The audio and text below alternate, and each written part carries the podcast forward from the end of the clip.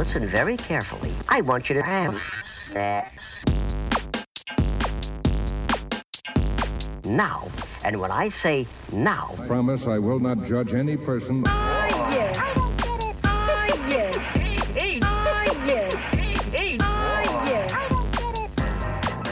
Cześć, z tej strony Nat, czyli Twoja zaufana sekspertka, a to jest Nat i Seks. Podcast o tym, że życie jest zbyt krótkie na kiepski seks. Odcinek 49. Afrodyzjaki. Hej, hej, miło mi znów gościć w Twoich dziurkach usznych i mam nadzieję, że cieszysz się na to spotkanie tak samo jak ja. Zanim przejdę do tematu odcinka, tradycyjnie chciałabym poprosić Cię o wsparcie mojej działalności podcastowej i zasubskrybowanie Sexcastu tam, gdzie lubisz słuchać, teraz również na YouTubie, a także polecenia go komuś, komu mógłby się spodobać. No i jeśli czujesz się wyjątkowo hojnie, możesz wesprzeć mnie mikrodonacją w serwisie Coffee lub Buy Coffee 2 i linki do tych serwisów znajdziesz w opisie.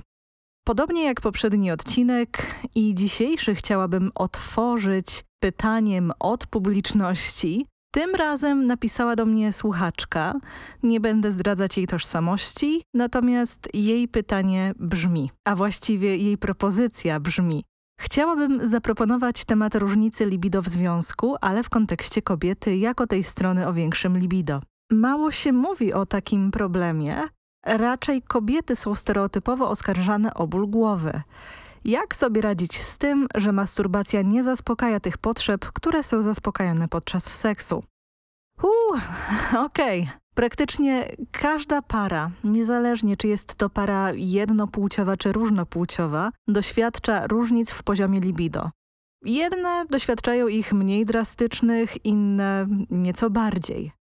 Musimy jednak pamiętać, że intensywność pożądania, czyli to, co interpretujemy jako wysokość libido, jest nie tylko czynnikiem, zjawiskiem subiektywnym, ale też bardzo zmiennym. I wpływają na nie zarówno czynniki osobiste, jak i to, co dzieje się w relacji. Takimi czynnikami osobistymi mogą być na przykład stan zdrowia, brak stabilizacji zawodowej, zwiększona ilość stresu i te mają tendencję do obniżania ochoty na seks, tak samo jak bycie w dobrostanie sprawia, że łatwiej nam o aktywne zainteresowanie aktywnością seksualną. Na czynniki relacyjne składa się to, czego dane osoby w związku doświadczają wspólnie. Na przykład dynamika ich relacji, konflikty czy doświadczenia, w tym takie doświadczenia życiowe, które zmieniają życie na zawsze, takie jak na przykład rodzicielstwo. Sytuacji nakreślonej przez słuchaczkę pojawia się dodatkowo kwestia genderu, czyli pewnego odwrócenia ról, jeżeli chodzi o stronę z większymi pragnieniami seksualnymi. Choć istotnie stereotypowo uważa się, że w parach heteroseksualnych to mężczyzna jest tą stroną, która deklaruje chęć częstszego uprawiania seksu, a tak jak podpowiada słuchaczka, kobiety oskarża się o ten częsty ból głowy, muszę przyznać, że w swojej pracy, w swojej praktyce dostrzegam, że kobiety zgłaszają podobny problem równie często. I tę proporcjonalność między brakiem ochoty na seks, czy właśnie doświadczaniem mniejszej ilości seksu ze strony jednej lub drugiej osoby, potwierdzają też badania naukowe. Dlaczego zatem nie mówimy o tym częściej? Cóż, nie da się ukryć, że mamy całkiem nieźle wypracowane społeczne mechanizmy kontroli ekspresji seksualnej, w szczególności ekspresji seksualnej kobiet. Wiele z nich postrzega zdrowe pragnienia seksualne, czyli na przykład chęć częstego uprawiania seksu, jako coś odstającego od normy, lub postrzega swoją seksualność, swoją ekspresję seksualną w kontekście tego, jak swoją seksualność przeżywa partner. No i gdy okazuje się, że kobieta na przykład pragnie seksu częściej niż partner, gdzieś z tyłu głowy nadal może nosić przekonanie, że powinna być w swojej ekspresji nieco bardziej bierna i wycofana, aby na przykład nie przytoczyć go swoimi potrzebami. I to jest ten powód, dla którego nie mówimy o tym częściej, chociaż chciałabym uspokoić wszystkie osoby słuchające, że proporcja między byciem stroną z większym libido w parach zazwyczaj jest bardzo wyrównana. Autorka wiadomości pyta też, jak sobie radzić, gdy masturbacja nie zaspokaja potrzeb tak samo jak seks partnerowany. Pewnie, że nie zaspokaja, bo seks partnerowany i seks solo to dwa zupełnie różne wydarzenia, wymagające od nas innych zasobów i kierowania naszej uwagi w inne miejsca. Już kiedyś przytaczałam tę metaforę, ale użyję jej raz jeszcze. Powiedzmy, że mamy ochotę na czekoladę, ale z jakiegoś powodu nie możemy jej zjeść. Pragnienie czekolady próbujemy więc zaspokoić na różne sposoby. Wypijając szklankę soku, jedząc wafla ryżowego, może do tego jakieś jabłko. I tak, pożywienie trafiło do naszego systemu, zaspokoiło głód, ale nadal możemy czuć niedosyt, bo nie była to czekolada. I z seksem partnerowanym jest podobnie. Możemy próbować jego pragnienie zaspokoić samą miłością i nie zaznać tej samej satysfakcji. Bo najczęściej nie chodzi nam o kilkanaście minut akcji w obrębie genitaliów zakończonej orgazmem. Warto więc zastanowić się, czego dostarcza nam seks. Być może jest to poczucie antycypacji, bo w masturbacji trudniej nam samych lub same siebie zaskoczyć. Może to być poczucie wzmocnienia więzi lub poczucie bycia dostrzeżoną lub dostrzeżonym. Może to być też przyjemność czerpana z poczucia atrakcyjności w oczach drugiej osoby. I to tylko niektóre aspekty, bo każdy człowiek może wyodrębnić własne. Trzeba więc zadać sobie pytanie, czy tylko stosunek seksualny, czy, czyli to, jak zazwyczaj uprawiamy seks, jest lub dotąd był dla mnie sposobem otrzymywania tych rzeczy, czyli antycypacji, poczucia uwielbienia, bycia dostrzeżoną, dostrzeżonym, wzmacniania więzi itd. Tak Bo może pojawią się też inne pomysły, które niekoniecznie wymagają od drugiej osoby i od nas samych zaangażowania się w pełny seks. Pary często wymyślają sobie różne sposoby radzenia sobie z różnicami libido. Niektóre z nich są zdrowsze, niektóre mniej.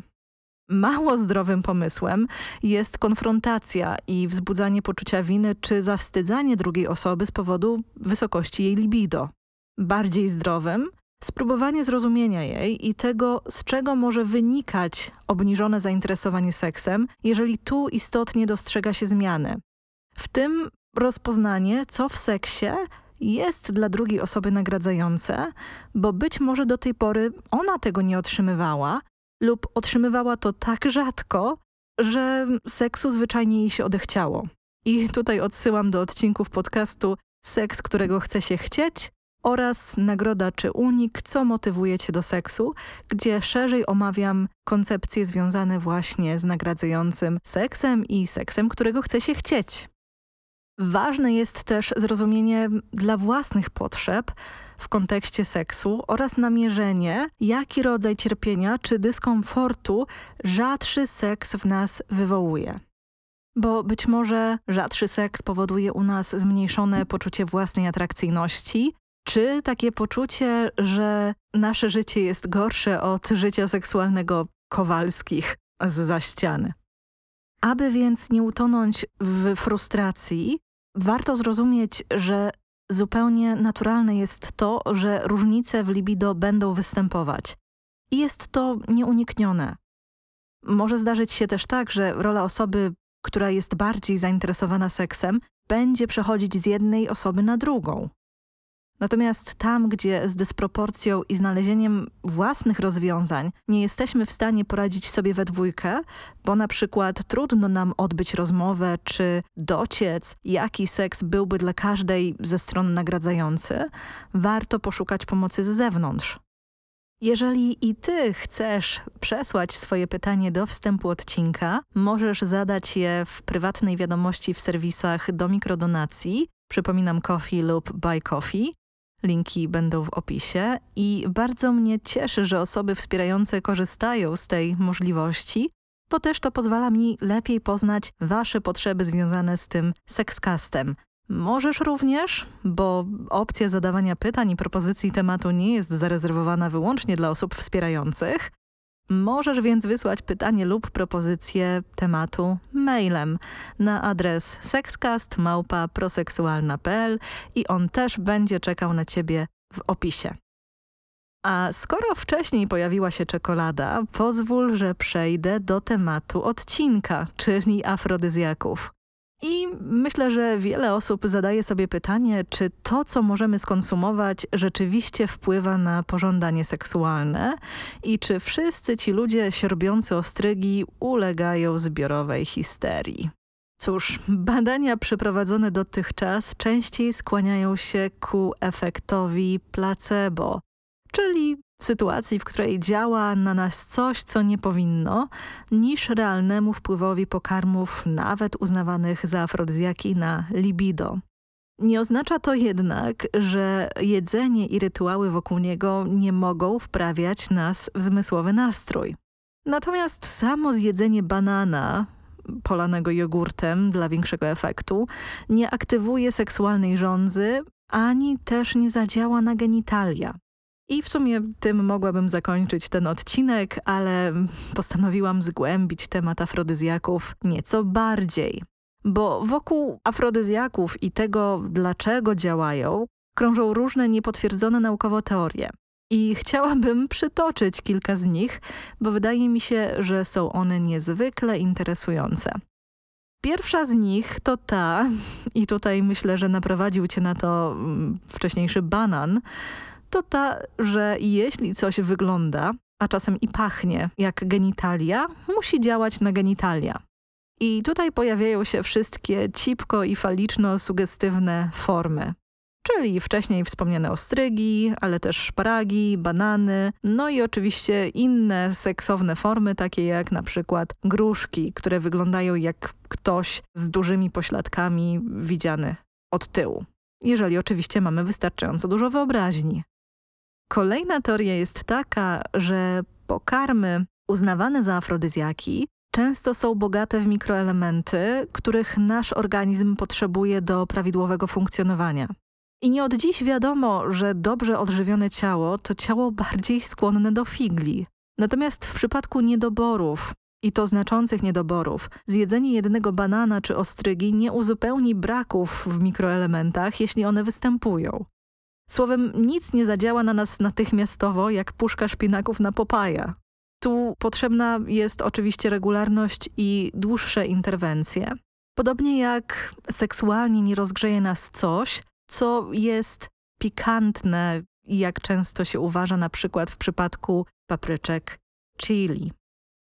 Warto też wspomnieć o wierze, że jedzenie pokarmów związanych z reprodukcją zwierząt pozytywnie oddziałuje na witalność seksualną człowieka.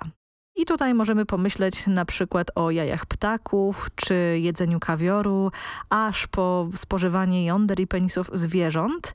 I do dziś wiele osób wierzy, że dobrze działają one na potencję. Podobne oddziaływanie mają mieć obrazy związane z czymś, co nazwałabym zmysłowym jedzeniem, które mocno zakorzeniły się w naszej kulturze, na przykład sceny z filmów. I odpowiednio sfilmowana scena, na przykład nadziewania pojedynczych malin na palce i zjadania ich, albo wciąganie jednej nitki spaghetti prowadzące do pocałunku, może wywołać w nas podniecenie, a tym samym prowadzić do zbudowania pewnego pozytywnego, seksoerotycznego skojarzenia z daną czynnością i z danym jedzeniem. I nie zapominajmy też, że na przestrzeni wieków, i tutaj też nawiązuję do kolejnej teorii, za erotyczne uznawano to, co egzotyczne. Jeżeli jakieś jedzenie jest dla nas obce, trudno lub rzadko dostępne, może wywoływać w nas wrażenie zmysłowości, jak wcześniej wspomniany kawior czy ostryga. Ale myślę, że warto wspomnieć, że kiedyś zwykły ziemniak, mówimy o XVI-wiecznej Europie, był uznawany za afrodyzjak, bo był czymś zupełnie nowym. Dziś Poczciwy kartofelek raczej mało kogo wprawia w zmysłowy nastrój, chociaż możemy polemizować, ale w tej XVI-wiecznej Europie ludzie patrzyli na pyrkę i uhu, działo się. Wiem, zdaję sobie sprawę, że ironizuję i bynajmniej nie chodzi mi o to, aby ośmieszyć czyjeś doświadczenia z tak zwanymi afrodyzjakami. Jeśli coś na ciebie działa, you do you boo. Ale pewnie jest sporo osób, które chciałyby lepiej zrozumieć fenomen afrodyzjaków i to dla was, dla nich, dla ciebie przygotowuję dzisiejszy odcinek. Wspomniałam już pobieżnie o efekcie placebo, który w przypadku afrodyzjaków jest szczególnie istotny. Możemy przeceniać moc niektórych pokarmów czy przypraw, ale często nie doceniamy mocy własnej głowy i siły sugestii. Jeżeli ktoś głęboko wierzy, że coś zadziała, zwłaszcza gdy jest połączone z konkretnym wieloetapowym rytuałem, jak na przykład jedzenie ostrygi, to nie ma bata. Podniecenie może się pojawić. Od tego tylko krok dzieli nas od wytworzenia pozytywnych wspomnień i skojarzeń związanych z konkretnymi potrawami. Jeżeli towarzyszyły jakiemuś wyjątkowo intensywnemu seksualnie okresowi, to to skojarzenie bardzo prawdopodobne zostanie z nami na dłużej. To może też powodować znajdowanie własnych, nieoczywistych afrodyzjaków, jeżeli jakiś konkretny smak towarzyszył nam w momentach, które pozytywnie kojarzą nam się z ekspresją seksoerotyczną. I oczywiście może to być coś takiego jak czekolada i też czekolada często pojawia się jako tak, tak zwany afrodyzjak, dlatego że mamy tendencję do wplatania jej w nasze erotyczne zabawy. I sam akt jedzenia, przygotowywania go i zabawy jedzeniem jest bardzo zmysłowy. Więc nic dziwnego, że może kojarzyć się z erotyką i przyjemnością seksualną, zwłaszcza, że przy pomocy niektórych rzeczy, pokarmów możemy wykonywać sugestywne gesty i w ten sposób budować, podkręcać atmosferę. Sama zresztą napisałam artykuł o seksualnej zabawie jedzeniem, który podlinkuję w opisie odcinka. Także możesz do niego sięgnąć i dowiedzieć się i zainspirować się jedzeniem w kontekście seksualnym. Oczywiście nie oznacza to, że nie istnieją naturalne substancje, które nie oddziałują na seksualne funkcje ciała. Na przykład w kulturach afrykańskich i karaibskich od lat wykorzystuje się niektóre rośliny i tworzy z nich swego rodzaju lokalne eliksiry, najczęściej w formie napojów, które poprawiają krążenie krwi, a co za tym idzie, w przypadku ciał z penisami, mogą wzmacniać erekcję. Są to na przykład rośliny z rodziny Discorea. W Ameryce Południowej za afrodyzjak, i to jest ciekawostka, uznawano m.in. sarsaparię, mieszankę różnych korzeni, którą używano do leczenia kiły. I jest to interesujące, bo tutaj afrodyzjak był czymś, co likwiduje problem utrudniający uprawianie seksu, poprawia stan zdrowia, a więc pozwala ponownie cieszyć się bliskością. I oczywiście często mówi się o botanikach, czyli takich środkach pozyskiwanych z roślin w kontekście przyjemności seksualnej, rozbudzania pożądania. Natomiast ich tradycyjne wykorzystywanie w wielu kulturach, które jest ważną częścią tożsamości danych społeczności, jest czymś zupełnie innym niż stosowanie ich we współczesnej, skomercjonalizowanej i ustandaryzowanej formie. Często zdarza się, że przedstawiciel, osoba przedstawicielska jakiejś firmy jedzie do lasu równikowego czy tradycyjnej społeczności i podpatruje to, czego się tam używa, aby następnie skomercjalizować to jako kolejny rewolucyjny hit. Bywa i tak, że lokalne społeczności same komercjalizują te tradycje, swoje tradycje pod turystów i sama miałam okazję próbować afrodyzjakowej mieszanki z Ameryki Łacińskiej, Powiem od razu, smakowała bardzo nieprzyjemnie, ale może jest to kwestia tego, że gorzki lek najlepiej leczy, czyż nie? I dziś różne afrodyzjakowe mieszanki w formie kapsułek, kropelek i innych jadalnych rzeczy są szeroko dostępne i są częścią ogromnego biznesu, który, powiem dosadnie, żeruje na niepewności ludzi, niepewności związanej z wydolnością seksualną, a także często desperacji, aby wreszcie coś zadziałało, wreszcie coś rozbudziło naszą ochotę na seks. Zresztą sięganie po tego rodzaju afrodyzjaki, tego rodzaju specyfiki jest znacznie łatwiejsze niż zmiana własnego życia seksualnego, zachowania lub zmiana osoby partnerskiej. Ale często te śladowe ilości, które obiektywnie nie mogą zadziałać, okazują się skuteczne. I tu znów wracamy do efektu placebo, a więc rytuału i nadziei, a także przekonania, że to, co egzotyczne, jest erotyczne.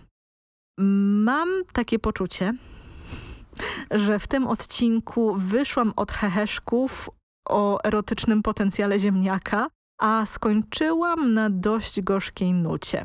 Żeby nie zakończyć jednak w tym tonie, w tonie, że wszystko nie ma sensu, jeszcze raz podkreślę. Jeżeli coś działa na ciebie i obiektywnie ci nie szkodzi, tak jak jedzenie szparagów i innych zmysłowych jedzeń, a powoduje zmysłowy nastrój, rób tak dalej. Tylko nie oczekuj, że tak samo zadziała to na osobę dość sceptycznie nastawioną do afrodyzjaków, która nie ma ochoty na igraszki.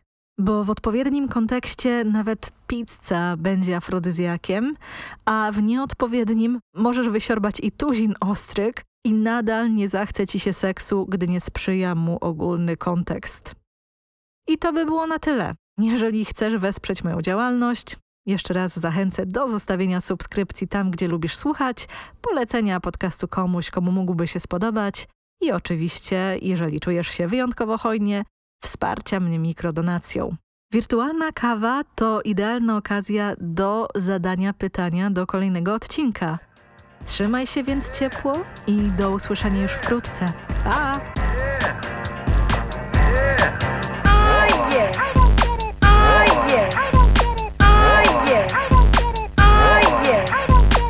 So it's very important and very fun also to now,